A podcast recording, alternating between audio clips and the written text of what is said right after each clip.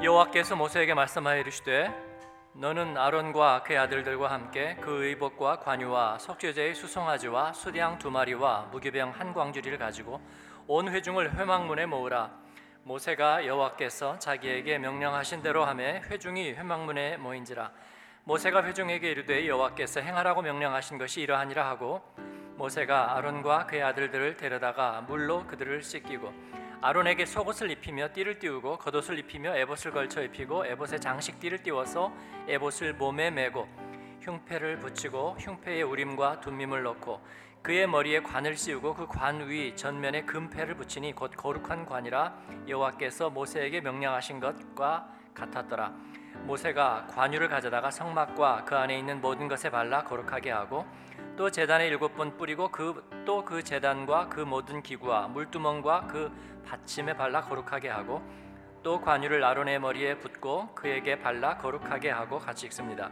모세가 또 아론의 아들들을 데려다가 그들에게 속옷을 입히고 띠를 띠우며 관을 씌웠으니 여호와께서 모세에게 명령하신 것과 같았더라. 아멘.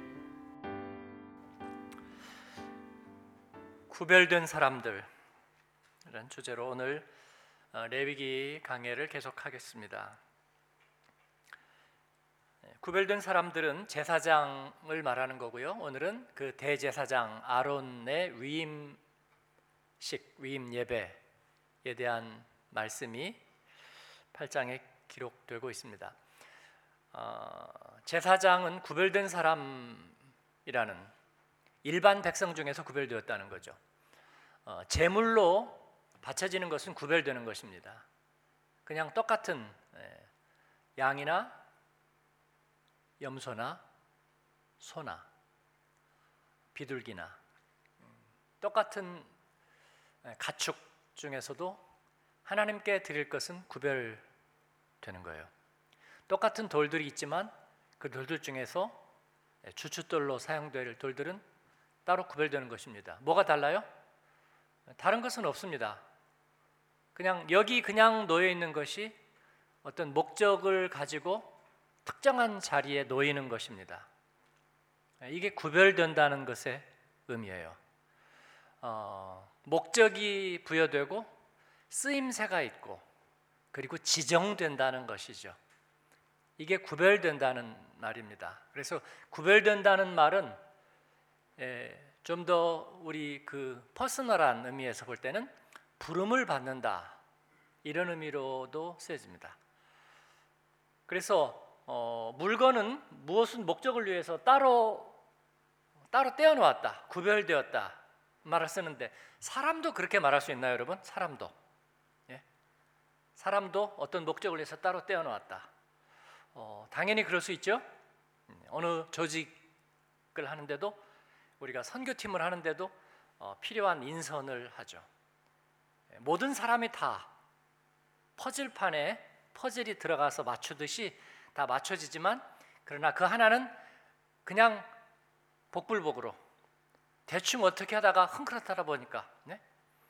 화투장에 화투판에 화투 섞이듯이 그냥 대충 섞는 게 아니고 예, 거기에 들어가야 될 자리가 있는 거잖아요. 하나하나 그렇지 않으면 그 그림은 완성되지 않습니다. 이것이 구별되었다는 말이고요. 인격적인 의미로 말한다면 이 콜링 부름을 받았다 그렇게 얘기하는 것입니다. 어, 제사장은 그래서 어떤 그냥 직위, 어떤 특별한 기능을 얘기하려고 하는 것 같지 않습니다. 왜냐하면 이 제사장의 이야기는 어, 출애굽기로부터 발단이 돼서 레이기에서 본격화되고 그리고 구약을 쭉 관통해서 신약에 예수 그리스도와 그리고 성령 시대까지 계속 이어지는 이야기가 이 제사장의 이야기입니다. 그리고 그들은 또 다른 말로 이제 위임식을 할 때 기름을 붓죠. 기름을 기름 부음 받은 자 이것은 즉 메시아 그리스도를 뜻하기도 하는 것이죠. 예, 기름 부음을 받은 자. 이것은 하나의 기름 부음이라는 그 어, 임명식의 위임식의 의식으로부터 시작된 것이지만 그러나 분명히 영적 진리를 나타내는 예, 의미를 많이 담고 있는 거죠. 그래서 우리는 오늘 또 어노인팅, 기름 부음이라는 이야기를 많이 사용합니다. 이 모든 것이 이 제사장의 구별된 부르심으로부터 시작된 이야기라고 그렇게 볼 수 있습니다. 아, 이 제사장이 된다는 것은 뭘 의미할까요? 어, 이 히포의 아우구스티누스, 어거스틴은 그가 주교로 서품 받으면서 그 설교에서 그 자신이 져야 될 목자로서의 막중한 책무에 대해서 그렇게 얘기했습니다. 어, 뭐 이건 듣고 잊어버리시면 되는 얘기인데 예, 불화를 일으킨 사람들을 꾸짖는 일, 낙심한 사람들을 위로하는 일, 연약한 자들을 붙들어 주는 일, 반대자들을 반박하는 일, 덫에 빠지지 않도록 경계하는 일, 무지한 사람들을 가르치는 일, 나태한 사람들을 흔들어 깨우는 일, 사고 팔기 원하는 사람들을 만류하는 일, 주제 넘은 사람들을 제자리에 두는 일, 다투기 좋아하는 사람들을 달래는 일, 가난한 사람들을 돕는 일, 억압받는 사람들을 해방하는 일, 선한 사람들을 격려하고 악한 사람들에게서 고통을 당하는 일, 모든 사람을 사랑하는 일 예, 많습니다. 설교하고 반박하고 책망하고 교화하는 일, 어, 누구에게나 언제라도 도움이 되어주는 일, 이것이 큰 부담이며 나를 무겁게 누르는 짐이다. 어거스틴은 그렇게 얘기하고 있습니다. 에, 하지만 제사장이 되어서 아론과 그의 아들들, 이 제사장이 감당해야 될 책무와 비교하면 그건 별로 중한 것도 아니었습니다.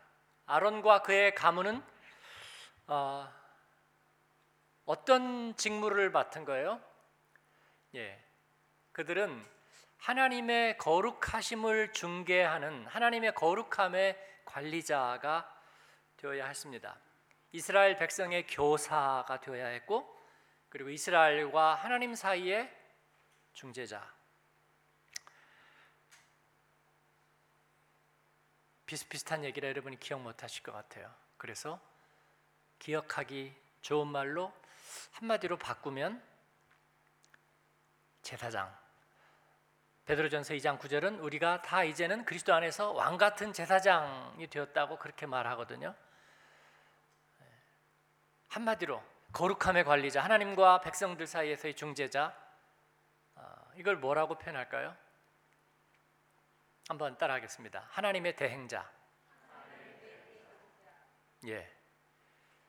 하나님의 구원, 하나님의 말씀, 하나님의 의롭고 거룩하신 뜻. 그를 실현하는 대행자.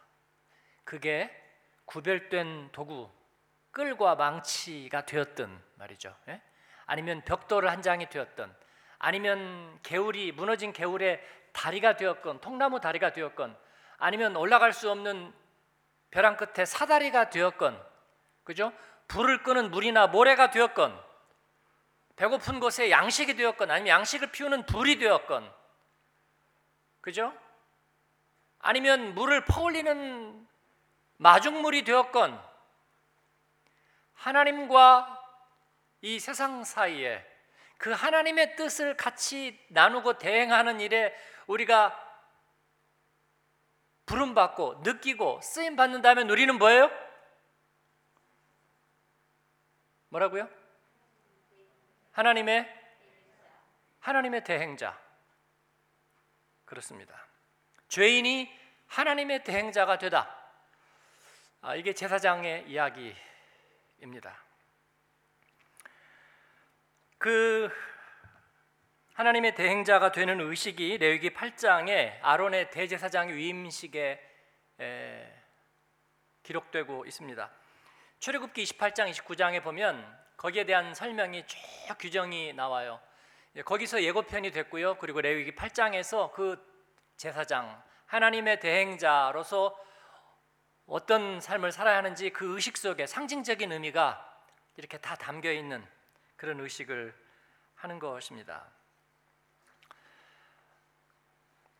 아론의 부르심은 바로 우리 모든 그리스도인에게 이제 우리가 그리스도 안에서 그 그리스도의 직무의 대행자, 하나님의 대행자이며 동시에 우리는 그리스도의 그 거룩한 은혜와 그 기가 막힌 은혜와 그의 구원과 그분이 이룰 그 화목의 직분을 우리가 대행하는 우리는 예수의 대행자 로서의 그 의미를 우리들에게 보여주고 있습니다. 아, 먼저 예, 아론은 그냥 죄인 중에 하나님의 은혜를 입은 일반 그 은혜를 입은 자들이었습니다. 은혜를 입은 자들. 그러나 그 중에서 따로 떼어 놓는다 그랬죠? 구별해 놓는다. 다를 건 하나도 없어요. 뭐 와이미, 뭐 못담시 나를 예, 하나님께서 구별시켜 놓는 거예요. 뭐 내가 대단해서가 아니라 하나님께서 그 목적에 따라 구별시켜 놓는 것입니다. 열두 지파는 어차피 땅을 분배받아요. 그러니까 뭐 별것도 아니네. 어차피 다 줄 걸, 나눠 줄 걸. 근데 그렇지 않죠. 하나님께서는 줄로 재어서 그들에게 필요한 땅을 주셨습니다. 그래서 하나님은 부르심에 의해서 죄인이었고 일반 백성이었던 그들을 따로 떼어 놓으시고 구별해 놓으십니다. 이것은 우리의 자원이 아니고 하나님의 주도요 명령입니다. 그래서 우리가 주님의 일에 쓰임 받을 때 우리가 자원이라는 말을 쓰지만 이것은 하나님의 부르심에 응답한다는 뜻이지 내가 할 만해서 내가 오늘 바람이 부니까 내가 준비가 되니까 내가 나선다 그런 뜻은 아니에요. 그건 교만하기도 하고 예, 그렇게 해서 될 일이 아니에요. 그래서 어떤 분은 은사가 있고 네? 뭐 은행에서 일해서 돈을 잘 세고 요즘 은행에 있다고 돈을 잘 세는 건 아니지만 뭐 옛날 식으로 얘기하면요 뭐 학교 오래 다녀서 분필을 잘 쓰고 뭐 그죠? 어릴 때부터 다녀서 노래를 잘하고 예. 그러니까 아 저는 뭐 뭐든지 시켜주세요 저는 잘합니다 예, 자원했어요 아, 하나님의 일은 그렇게 이루어지는 것은 아니라는 거죠 예. 아론이 자원한 것이 아니고 하나님께서 부르셨습니다. 이사야가 자원한 것이 아니고 하나님이 부르셨습니다. 기도원이 자원한 것이 아니라 하나님이 부르셨습니다. 베드로가 자원한 것이 아니라 하나님이 부르셨습니다. 바울이 자원한 것이 아니라 하나님이 부르셨습니다. 네. 고넬료가 자원한 것이 아니라 하나님이 부르셨어요. 네. 브리스길라와 아굴라가 자원한 것이 아니라 하나님이 부르셨습니다. 그들을 따로 택정하여 따로 떼어놓고 부르시고 구별시켜 주셨습니다. 이것은 우리의 주도가 아니라 하나님의 주도요 명령입니다. 그렇기 때문에 할 듯 말 듯 하다가 하나님께서 불러서 억지로 했다고 어, 제가 억지로 했걸랑요. 그거를 슬퍼할 이유는 하나도 없습니다. 그렇죠? 예. 하나님의 부르심에 응답한 것도 우리가 할 수 있는 최선의 거룩한 의지예요. 그러니까 그냥 우리는 그리스도 안에서 yes 하면 되는 것입니다. 그런 여러분 되기를 축원합니다. 그리고 이 부르심은 반드시 필요하다. 하나님이 부르시지 않은 사역은 뭘까요? 네, 그건 복음이 아니죠. 하나님이 목적을 위해서 떼어놓지 않은 그 말씀은 복된 말씀과 복음이 아니죠. 그건 뭐라 그래요? 공자님 말씀이죠. 뭐 어딘가에서는 통용될 법한 그런 이야기. 교회 안에도 그런 클리셰 같은 공자님 말씀 같은 얘기들이 많아요. 자기들에게 편한 대로 그리고 우리들이 상식하고 비슷한 얘기들을 갖다가 이렇게 된 얘기들. 여러분 모든 말씀은 구원의 말씀과 연결이 되어 있습니다. 모든 말씀은 사람을 세우고 그리고 그리스도를 영어롭게 하는 말씀과 맞닿아 있습니다. 목사님, 사람들이 좀 교만한 것 같아요. 자기를 낮출 줄을 모르고요. 남들을 배려할 줄 몰라요. 성경에도 써 있잖아요. 예, 그 비슷한 얘기들이 어딘가에 있긴 하지만 그러나 그 자체를 위한 말씀은 성경에 써 있지 않습니다.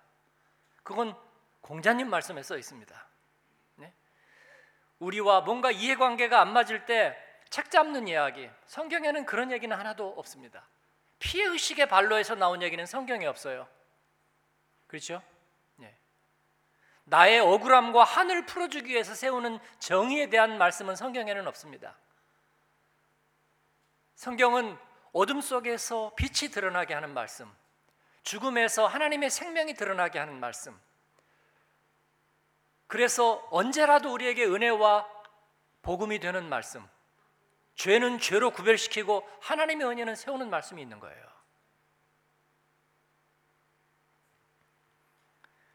주의 교회가 어떠하다는 것을 우리들에게 말씀해 주고 있지만 거기에서 무슨 좋은 교회, 나쁜 교회, 조금 나쁜 교회, 조금 좋은 교회 그런 구별하는 기준은 성경에는 있지 않아요.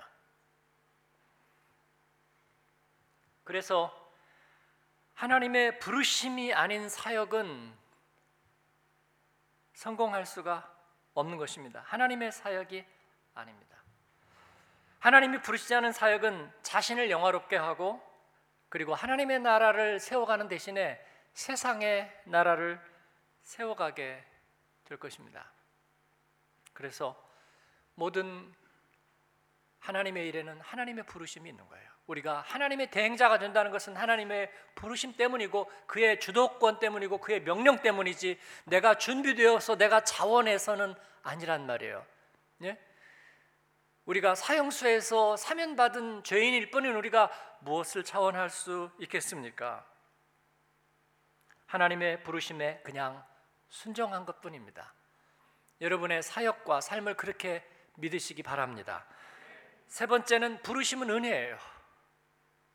아론 아론은 파란만장한 생에 살았죠. 예, 모세의 대변인 역할도 하고요. 그리고 애굽 땅에서 그리고 광야에서 바로 앞에서 그리고 또 그 가운데서 흠결도 많았습니다. 금송아지 만들어졌잖아요. 네. 그 많은 사람들이 죽임을 당할 때 사실 아론도 같이 죽임을 당해도 어, 전혀 이의가 없었습니다. 그러나 하나님은 은혜로 그를 다시 부르셨습니다. 어떤 사람들은 뭐 아론이 자숙하는 시간을 가졌다. 그런데 그건 알 수는 없어요. 그거하고는 아무 상관이 없어요. 자숙 정도로 될 수 있는 죄가 아니거든요. 저와 여러분의 죄는 자숙이나 자기를 낮추고 뭐 상위에 올려놓는 것을 조금 뭐 내려놓음 뭐 그렇게 해가지고 어 우리가 겸손해지고 될 그런 문제의 거리가 아니거든요. 근본적으로 되지 않지요. 그러나 이해할 수 없는 하나님의 은혜로 되었습니다. 그래서 부르심은 은혜입니다. 이 일이 어찌된 일인가? 네, 예수님을 만난 사람들은 한결같이 물었습니다. C.S. 루이스도 예수님을 만나며 그렇게 물었습니다. 이 일이 어찌된 일인가? 네, 자기가 공부 많이 하고 언어를 많이 했기 때문에 이제 다 이해가 된다 그렇게 말하지 않았어요. 이것이 도대체 어찌된 일인가? 우리에게 감격이란 그런 것입니다. 나의 죄인됨과 하나님의 거룩하심이 내 안에서 충돌하는데 그러나 하나님의 은혜가 나를 사로잡을 때 우리에게 감격이 일어나는 거예요. 그 온도차가 우리에게서 감격을 만들어내는 거예요, 여러분. 예? 그러니까 뭐 아, 오늘 뭐 내가 잘못 말했던 것도 다 정리하고 뭐 불편했던 감정도 다 정리하고 나의 낮은 자존감도 다 정리하고 나니까 감격이 왔다. 거짓말이에요. 그런 감격은 없어요. 내가 죄인 된 중에 하나님을 배웠고 내가 연약한 중에 하나님의 능력을 경험한 이것이 어찌된 일인가 이것이 우리에게 그 놀라움과 감격을 일으키는 거예요. 우리는 그런 예배의 감격을 사랑합니다. 네. 우리는 심판자의 모습으로 다 앉아가지고 감격을 내가 안에서 생성해내는 것이 아니고요. 우리는 죄인된 모습으로 하나님 앞에 엎드려서 그 주님의 긍휼을 받을 때 그 주님이 나를 일으켜 세우는 그 감격을 경험하게 되는 것입니다. 이게 은혜. 아론은 그런 은혜를 받았습니다. 그다음 그의 부르심은 간접적이었습니다. 아론의 부르심은 모세를 통해서 이루어지죠. 예?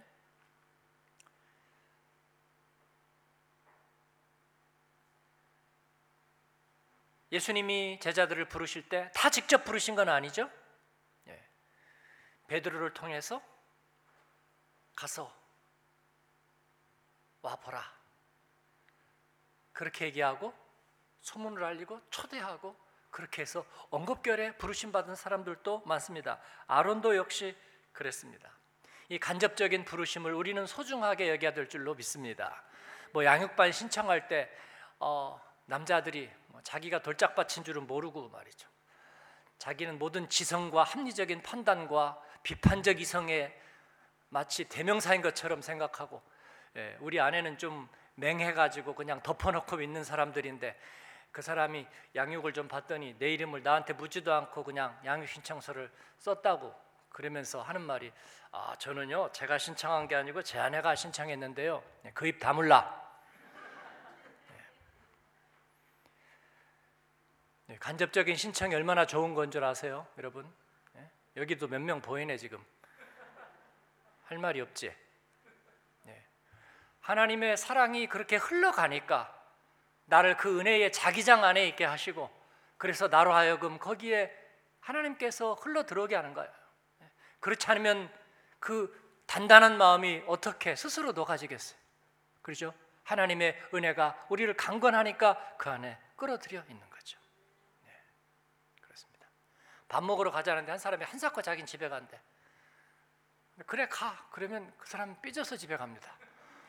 아니 지가 간다고 해놓고 가라 그러니까 삐져요. 그런데 죽어도 데리고 가면 막 이렇게 하는데 막, 막 열쇠 뺏고 그래서 가 밥 먹고 가. 그러면 나중에 좋아해. 네? 아저 사람이 참 사람이 정이 많더라. 그런 얘기예요. 아 그럴 거면 진작 따라가지.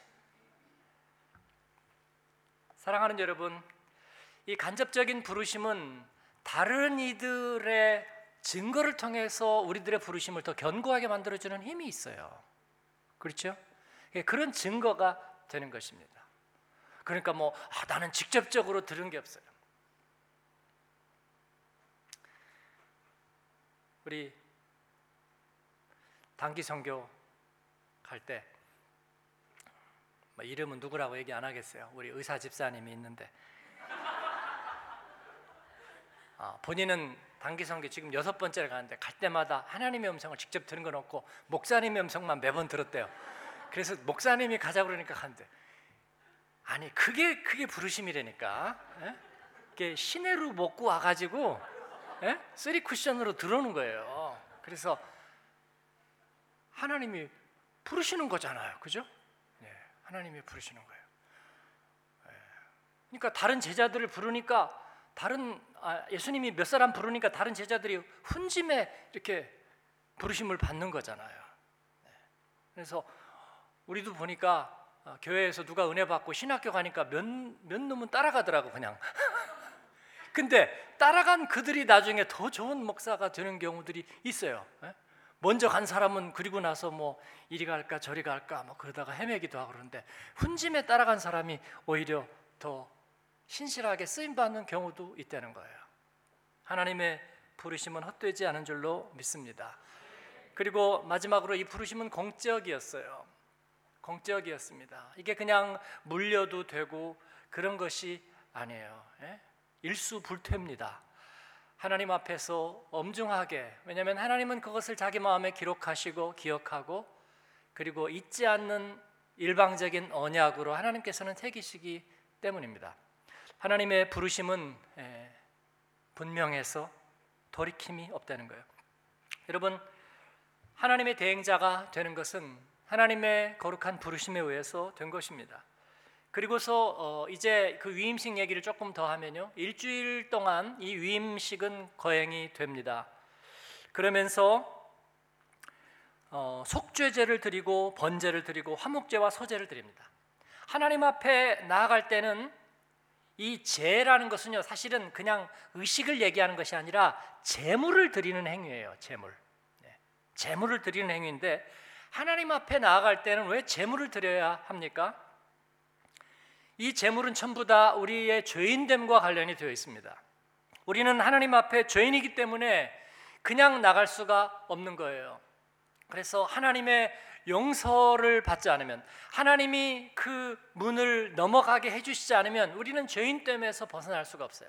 그래서 하나님 앞에 갈 때마다 우리는 제물을 드려서 거룩하지 못한 죄인이 하나님의 영광 앞에 서기 위해서 하나님의 은혜를 덧입는 그런 우리가 상징적인 하나님 앞에 우리의 드림을 표현하는 것입니다. 그런데 그것이 바로 어린 양과 수장과 염소의 그 피와 또 그리고 온전히 태워서 드리는 바로 그 제물의 모습으로 하나님 앞에 자기를 구별하는 거예요. 그렇기 때문에 대제사장은 자기가 죄인이었 는데 하나님께서 구별하셨기 때문에 그러한 자기의 죄인됨을 하나님 앞에 늘 아뢰고 그리고 그 자신을 씻어서 구별해서 하나님 앞에 세우는 일을 해야 되는 거예요. 그래서 우리가 하나님 앞에 매번 나갈 때마다 드리는 예배는 바로 우리 자신이 제물이 되고 그래서 우리를 다시 씻고 주의 은혜로 온전케 되어서 하나님 앞에 영광된 하나님 앞에 구별되어서 세운다 그런 의미예요. 그래서 여러분 하나님 앞에 예배에는 그 피와 제물이 필요한 거예요. 예. 성경 구절을 히브리서 5장 1절부터 3절까지 같이 한번 읽어 보겠습니다. 대제사장마다 사람 가운데서 택한 자이므로 하나님께 속한 일에 사람을 위하여 예물과 속죄하는 제사를 드리게 하나니 그가 무식되고 미혹한 자를 능히 용납할 수 있는 것은 자기도 연약게 휩싸여 있습니다. 그러므로 백성을 위하여 속죄제를 드림과 같이 또한 자기를 위하여도 드리는 것이 마땅하니라. 아멘. 예수 그리스도 없이 하나님 앞에 나갈 수 없는 거예요. 저들이 그들도 주가 필요해. 그들에게 주님의 피가 필요하듯이 우리에게도 늘 필요한 거예요. 우리가 한 번 영원히 예수님의 피로 하나님의 자녀가 되었지만 그러나 그 사실을 매번 매번 우리가 새롭게 함이 필요한 줄로 믿습니다. 주일날 여러분들 뵀지만 지난 주일 빠지시고 저 못 보신 분 계세요 여기?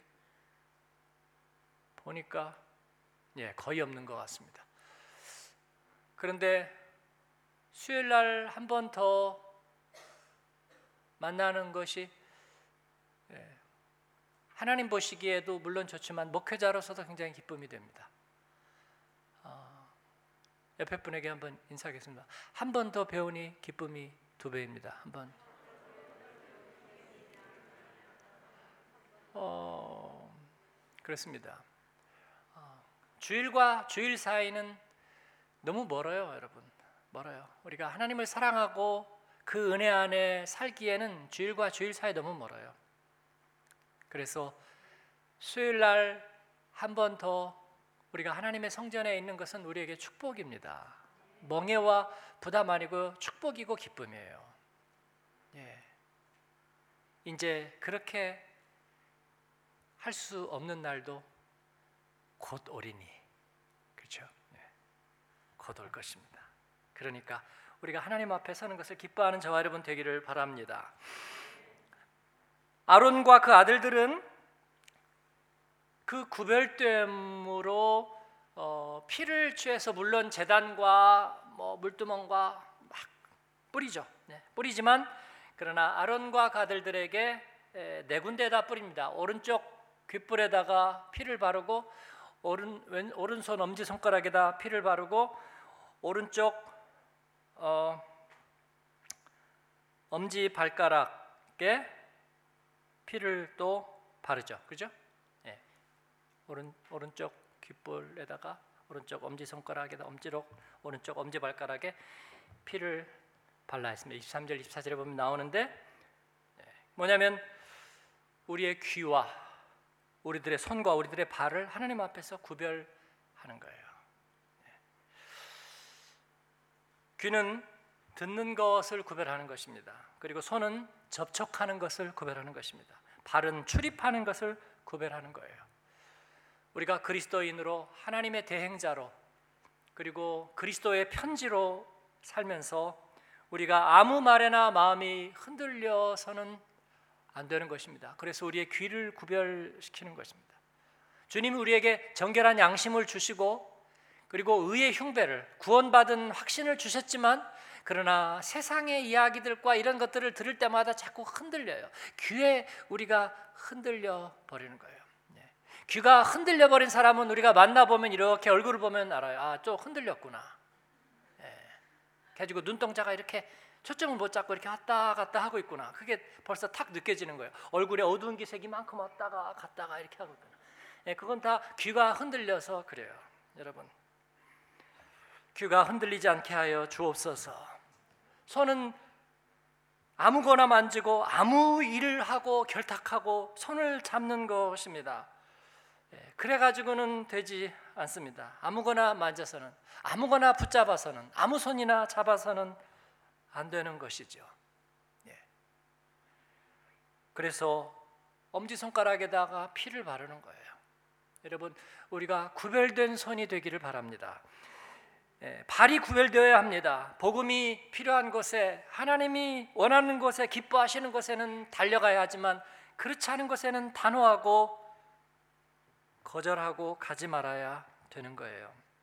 이게 하나님의 대행자가 되는 일에 첫 번째는 부르심에 대한 강조였고요. 그 다음에는 구체적인 귀와 그리고 손과 발의 구별됨에 대한 강조였습니다. 그 다음에도 일주일 동안 했으니까 지금 많아요. 예. 두 가지만 아, 세 가지를 더 얘기해야 되겠네요. 첫 번째는 정결케 되는 물입니다. 정결케 되는 그 물두멍에 가가지고요 제사장은 아주 잘 씻었습니다. 물론 겉만 씻는다고 속이 씻어지는 건 물론 아니지만 그러나 그들은 하나님 앞에서 겉과 속을 같이 씻는 여러분 무엇으로 우리는 정결하게 씻을까요? 시편에 보면 우슬초로 나를 정하게 하소서. 예. 하나님 앞에 우리가 기도와 말씀으로 거룩하게 되느니라. 기도할 때 하나님은 우리를 씻어주는 것을 저는 경험했어요. 기도하면 왜 눈물이 날까요? 첫 번째, 슬픈 생각을 많이 해서 어려운 일이 많아서. 예. 그 다음에 어려운 상황을 나를 때 답답해서 눈물이 난다.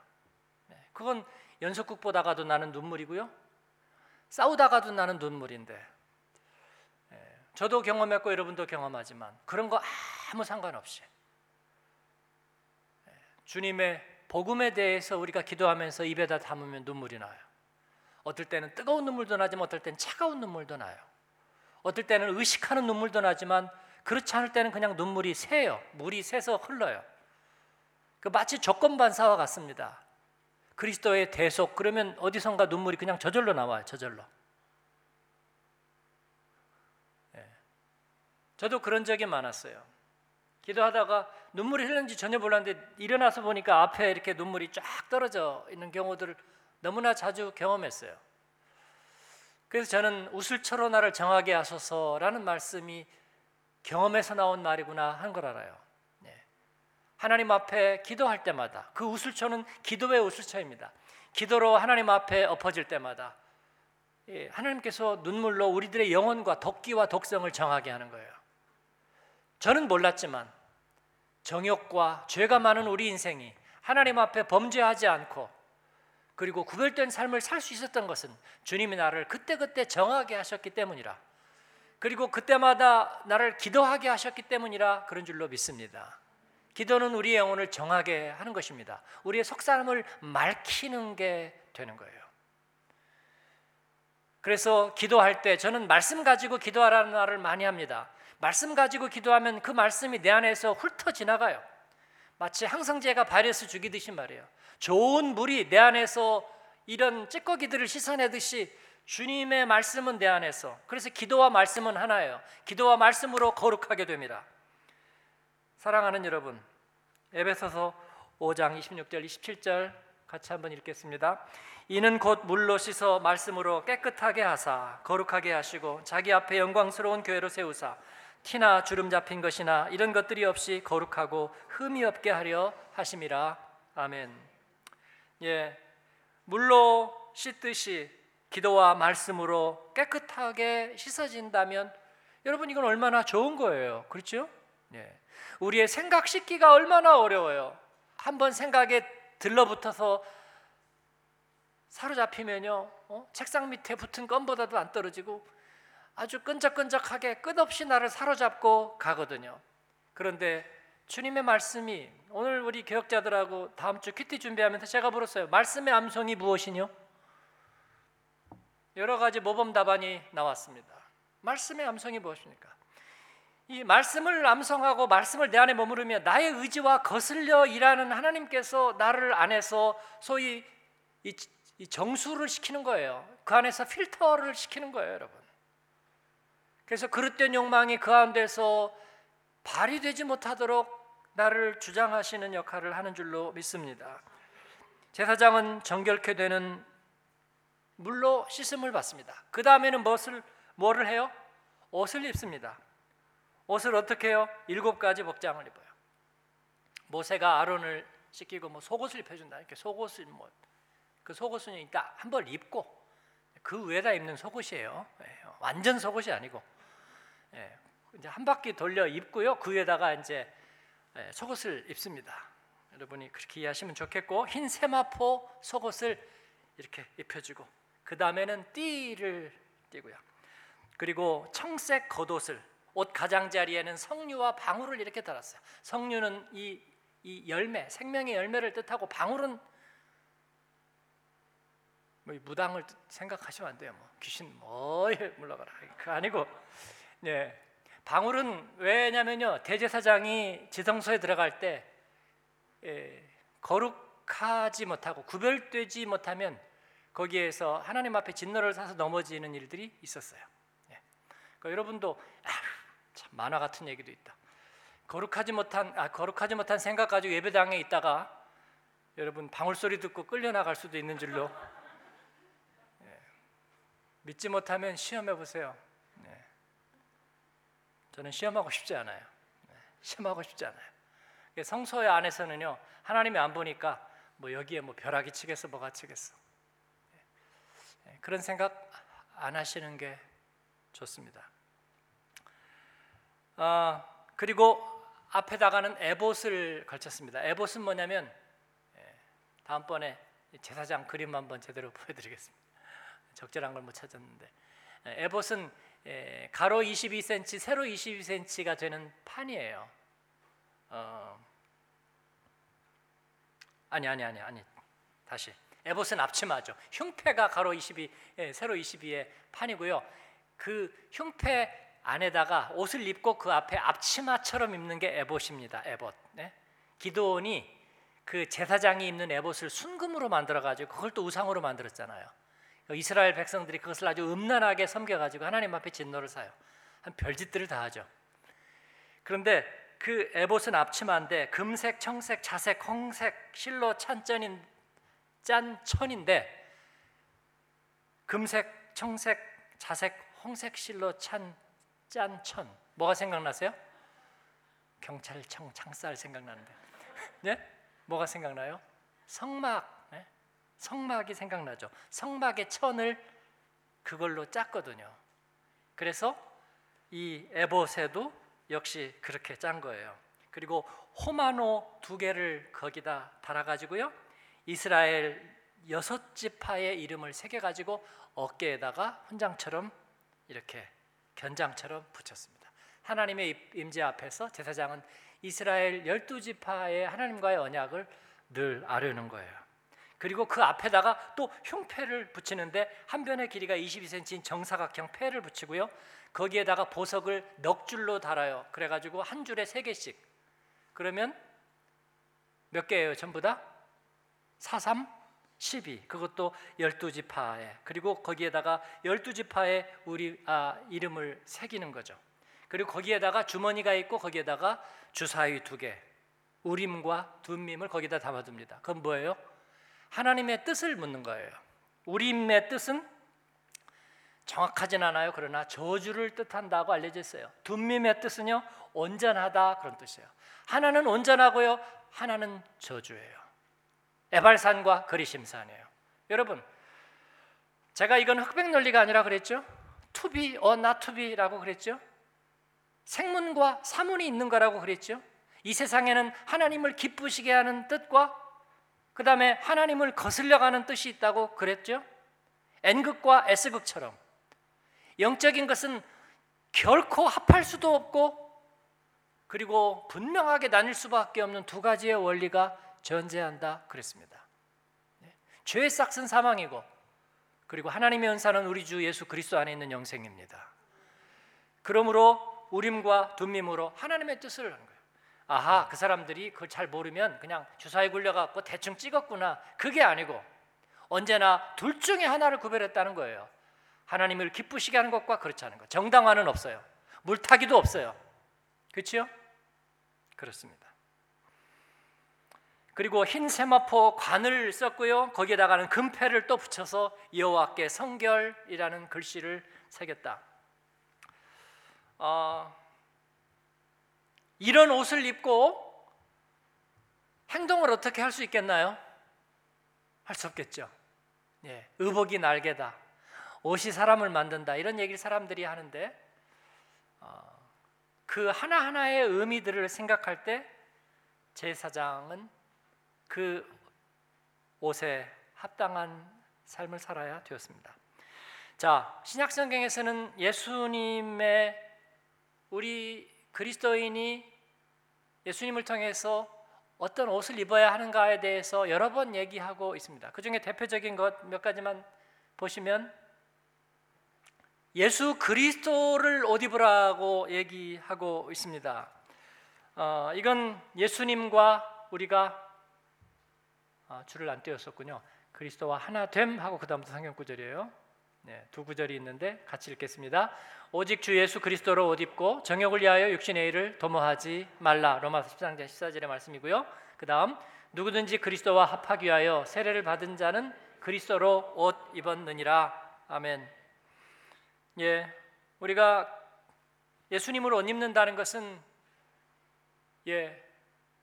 우리의 새로운 둘째 아담, 우리에게 새로운 DNA, 우리의 새로운 인간성이신 예수님과 우리가 하나됨을 선언하는 것입니다. 그리고 그런 줄로 아는 것입니다. 우리는 그리스도로 옷 입어서 그와 같은 직분, 같은 일을 하게 되는 거예요. 무슨 일? 하나님의 대행자. 예? 주님은 자기를 위해서 제사를 드릴 필요가 없었습니다. 아론은 자기를 위해서 제사를 드렸어야 됐죠. 속죄제와 번제와 그리고 화목제와 소제를 드려야 되었죠. 그러나 예수님은 자신을 위하여 제물을 드릴 필요가 없었습니다. 그는 언제나 어린 양이셨고 그다음에 흠없고 악이 없는 분이셨습니다. 그렇기 때문에 우리는 예수 그리스도 옷 입고 그리고 그 그리스도로 인하여 우리는 하나님 앞에 예배하고 또 예배하면서 바로 그 예수님의 온전하심을 덧입으면 되는 거예요. 그 다음에 어린 양의 피에 씻은 흰 옷을 계시록은 얘기하고 있어요. 이것은 구원의 예복. 줄을 좀 띄었으면 좋았을 것 같아요. 그죠? 예. 구원의 예복. 같이 읽겠습니다. 내가 말하기를 내 주여 당신이 아시나이다 하니 그가 나에게 이르되 이는 큰 환란에서 나오는 자들인데 어린 양의 피에 그 옷을 씻어 희게 하였느니라 아멘. 예. 구원의 예복을 어린 양의 피에 씻은 흰옷. 야, 어린 양의 피에 씻은 흰옷이라는 게 여러분 지금 상상해 가세요? 피로 씻었는데 흰옷이래잖아요.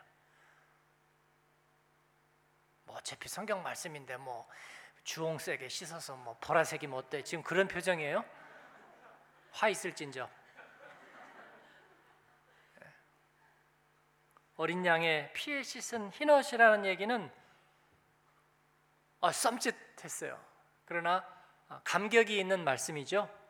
예, 보혈로 씻었는데 어떻게 흰 옷이 될까? 예, 놀라운 이야기죠. 시간이 없으니까 세 번째 빛의 갑옷. 예, 이것은 명백 아팍 금방 뛰었네요. 예, 명백히 굿잡입니다. 명백히 구별됨의 증거가 된 거죠. 같이 한번 읽겠습니다. 밤이 깊고 낮이 가까웠으니 그러므로 우리가 어둠의 일을 벗고 빛의 갑옷을 입자. 낮에와 같이 단정히 행하고 방탕하거나 술 취하지 말며 음란하거나 허색하지 말며 다투거나 시기하지 말고 아멘. 어, 오늘날의 문제가 뭐라고요? 뭐 포스트 모더니즘, 뭐 이렇고 저렇고 뭐 해가지고 뭐 예. 양성 평등이 아니라 성의 평등, 그러니까 성적인 것의 평등. 뭐 이해하기 참 어려워요. 네. 아무렇게나 막 섞이는 거, 그리스도인들도 막 섞는 거. 네. 새로 어, 중소벤처기업부 장관으로 새 정부에서 추천된 분이 박성진 장관 후보. 예.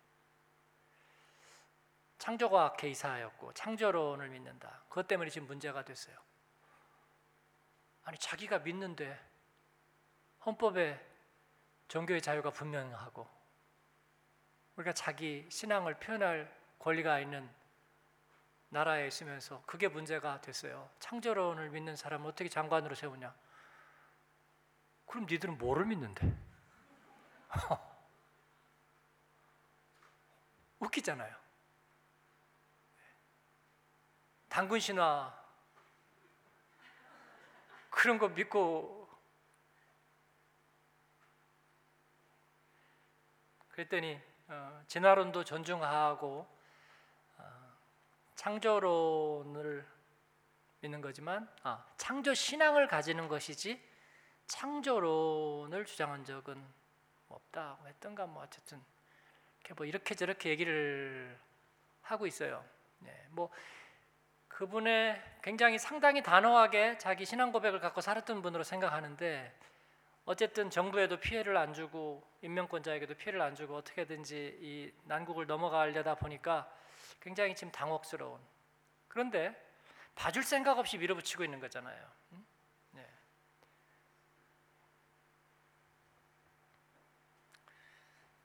어, 자다가 웃을 일입니다. 어, 우리 시대가 그렇게 분명하지 않아요. 그래서 우리에게는 명백히 구별됨이 사라져가고 있습니다. 이건 어떤 근본주의 아니면 맹목적인 것과는 다릅니다. 진리는 선명한 것이죠. 예, 거룩이란 뭘까요? 작년에 우리 특세하면서 그렇게 정의를 내렸습니다. 하나님께 다시 포커스를 분명하게 하는 거예요, 여러분. 핀 안 맞는 사진기로 사진 찍어 보셨어요, 여러분? 핀 안 맞는 걸로. 예? 갖고 뭐든지 뿌리 뿌옇게 나오고 이렇게 나오는 거. 예. 선명하게 핀이 딱 떨어지는 걸로 쨍한 사진 한번 보세요. 네. 진리는 분명하게 포커스가 맞춰지는 거예요. 하나님이 기뻐하시는 일에 대해서 거기에 의해서 줄이 세워지는 것입니다. 그 다음 성경이 신약이 말하는 이 우리의 새로운 제사장, 하나님의 대행자의 옷, 그리스도인의 옷은 하나님의 전신갑주. 이것은 영적 싸움이 있을 것이기 때문이에요. 예. 사람들이 다 대학 나오고 그리고 복지 제도가 좋아지면 세상은 문제 하나도 없을 거다. 솔직히 여러분도 그런 생각했죠. 예? 가난한 사람도 병원 가고 그리고 다 대학 나와서 누구나 다 말귀가 통하고 예? 그리고 시스템 하나 만들어 놓으면 세상 문제 하나도 없을 거다. 그렇게 생각했어요? 안 했어요? 했잖아. 예? 좋은 세상 올 거라고 믿었잖아. 근데 그래요? 아니죠. 악은 더 교묘해졌고 지능화되었고 그리고 불신앙은 반격의 토대를 마련했어요. 사랑하는 여러분. 그래서 우리의 싸움은 혈과육에 대한 것이 아니에요 영과 하늘의 권세 잡은 자들과의 싸움입니다. 그래서 우리는 그리스도로 옷 입되 분명하게 구별된 빛의 갑옷을 입어야 될 뿐만 아니라 하나님의 전신 갑주를 입어야 되는 줄로 믿습니다. 우리들의 자녀들에게 전사의 옷을 입히고 그리고 물과 말씀으로 아론만 씻는 게 아니라 아론의 아들들을 씻겼습니다. 그리고 그들에게 제사장의 그 의식을 따르게 했고 그 옷을 입히게 한 거예요, 여러분. 우리들의 자녀들에게 그리스도의 옷을 입혀서 하나님의 일꾼과 하나님의 전사로 무장시키는 저와 여러분 되기를 바랍니다. 세상인들은 불신앙으로 무장을 시키는데 우리는 자유의지에 놔두겠대요. 자유의지에. 여러분을 자유의지에 놔두니까 예수님을 믿었습니까? 아니죠. 예수님을 십자가에 달았죠. 그렇기 때문에 영적 무장을 우리들의 자녀들에게 시켜야 되는 거예요. 어린애들 성경 캠프 하는데 금요일 날 어디 노는 약속 하나 있어서 그거 빼고 애들 데리고 딴 데 가요. 그건 여러분의 선택이지만 그러나 그 대가가 몇십 년을 갈 겁니다, 여러분. 저는 분명히 그렇게 생각해요. 예. 주말 약속 하나 때문에 그런 거 딱 빼고 다른 데 보내고 이번에 없으면 다음에 가지. 다음에는 없습니다. 부모가 장로 권사였고 할아버지 할머니 장로 권사였고 그리고 그 아들 딸 교회 학교부터 달았는데 그 자식들 고등학교부터 중학교부터 교회 안 나가요. 네? 그렇잖아요. 특목고 보낸다 주말에 과외시키고 그 다음에 어디 어학연수 보낸다 교회 나가는지 관심도 없고 그러다가 어느 날 불신앙의 꼬리를 달고 들어와서 교회 안 나가고 멋대로 사는데 그 다음부터는 통제할 방법이 없어요. 그래서 신앙의 계대가 끊어져요.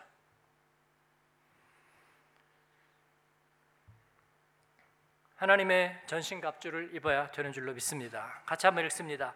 그러므로 하나님의 전신갑주를 취하라. 이는 악한 날에 너희가 능히 대적하고 모든 일을 행한 후에 서기 위함이라.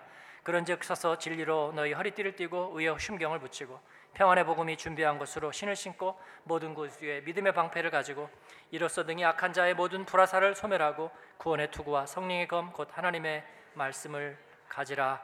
아멘. 마지막에 성품의 옷입니다. 긍휼과 자비와 겸손과 온유와 오래 참음의 옷, 성품의 옷입니다. 예, 오해하지 마세요. 우리의 덕성 아닙니다. 옷입니다. 옷. 옷은 내가 짠 거 아니에요. 주님이 짠 것이고요. 주님의 성품입니다. 도토리 키재기 하지 않습니다. 우리는 내가 더, 더, 더 참나, 네가 더, 더 참나, 뭐 예? 목욕탕 뜨거운 물에 누가 더 오래 견디나 아무도 못 견뎌요. 결국은요. 예, 결국은 나가게 돼 있어요. 그 싸움이 아니라 예수 그리스도의 성품으로 우리가 옷 입는 것입니다. 같이 읽습니다. 그러므로 너희는 하나님의 택하사 거룩하고 사랑받는 자처럼 긍휼과 자비와 겸손과 온유와 오래 참음을 옷 입고 이것이 누구의 열매예요? 성령의 열매입니다. 성령의 열매이고 예수님의 성품입니다. 그냥 그것을 옷을 우리가 걸치는 것입니다. 그런 것처럼 여기고 걸치는 것입니다. 예, 소경 절름발이 할 것 없이 주님께서 잔치 자리에 불러다가 세우셨지만 그러나 예복을 다 나눠 주십니다. 예? 숯불 갈비집에 앞치마 나눠 주듯이 예? 사우나에서 사우나 가운 주듯이 주님께서 우리에게 그리스도의 옷을 주시고 너희들이 죄인 되었지만 그러나 이 예복을 갈아입으라. 누가 교만하게 안 입었어요. 그는 책망을 받고 되어 쫓김을 당했습니다. 중환자실에 가면 방역복을 입어야 되는 거나 마찬가지예요, 여러분. 우리가 그리스도 안에 있으면 그리스도의 옷을 입는 것입니다. 자, 제사장의 부르심 그리고 정결케 하는 물 말씀과 기도의 정결케 하심 그리고 제사장의 예법과 그리스도의 옷에 대해서 나눴습니다.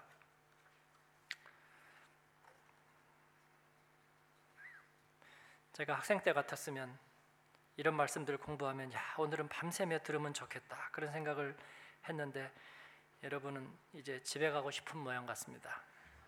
마지막으로 한 가지만 더 얘기하고 끝내겠습니다. 기름 부으심입니다. 제사장의 기름 부음을 받았습니다. 머리에다가 기름 부어서 그의 수염과 그리고 그의 얼굴을 타고 흘렀습니다. 그래서 넘침이 있었습니다. 기름 부음이란 무슨 뜻이에요? 자격 없는 그들이 권세를 받았다는 뜻입니다. 권세를 받았다는 뜻이에요. 기름 부음을 받았다는 것은 하나님의 그 역할에 명을 받아 하나님의 주도로 하나님의 명령하죠. 오늘 말씀에 보면 하나님이 명령하신 그대로 했느니라. 하나님이 명령하신 그대로 했느니라. 출애굽기 17장 18절에 있는 그대로 그대로 했느니라가 계속 나오는 거예요. 하나님의 명을 받아 사명을 감당하도록 우리가 위임을 받았다는 것을 뜻하는 것입니다. 그래서 사도 바울은 그렇게 부탁했습니다. 중보하는 교회와 기도들에게 내게 복음의 말씀을 주사 담대하게 전하게 하옵소서 그렇게 기도해 달라고 말해요. 네. 하나님의 영이 기름 부음을 통해서 도우시고 성령의 영향력 안에 있게 하는 것입니다. 사랑하는 여러분, 우리가 왕 같은 제사장으로 부르심을 받았고 하나님의 일의 대행자로 부르심을 받았습니다. 뭐 자격 얘기는 하지 마세요. 간접적으로 부르셨던 나 같은 죄인을 부르셨던 이해할 수 없는 하나님의 부르심으로 우리를 그리스도 안에 두시고 그리고 우리를 그 기도와 말씀으로 씻어서 정결케 하시고 그리고 우리에게 그리스도의 옷을 입혀 우리로 하여금 하나님의 대행자가 되게 하셨습니다. 할렐루야. 그리고 성령의 기름 부으심을 주시는 거예요. 이걸 우리가 날마다 사모해야 될 줄로 믿습니다.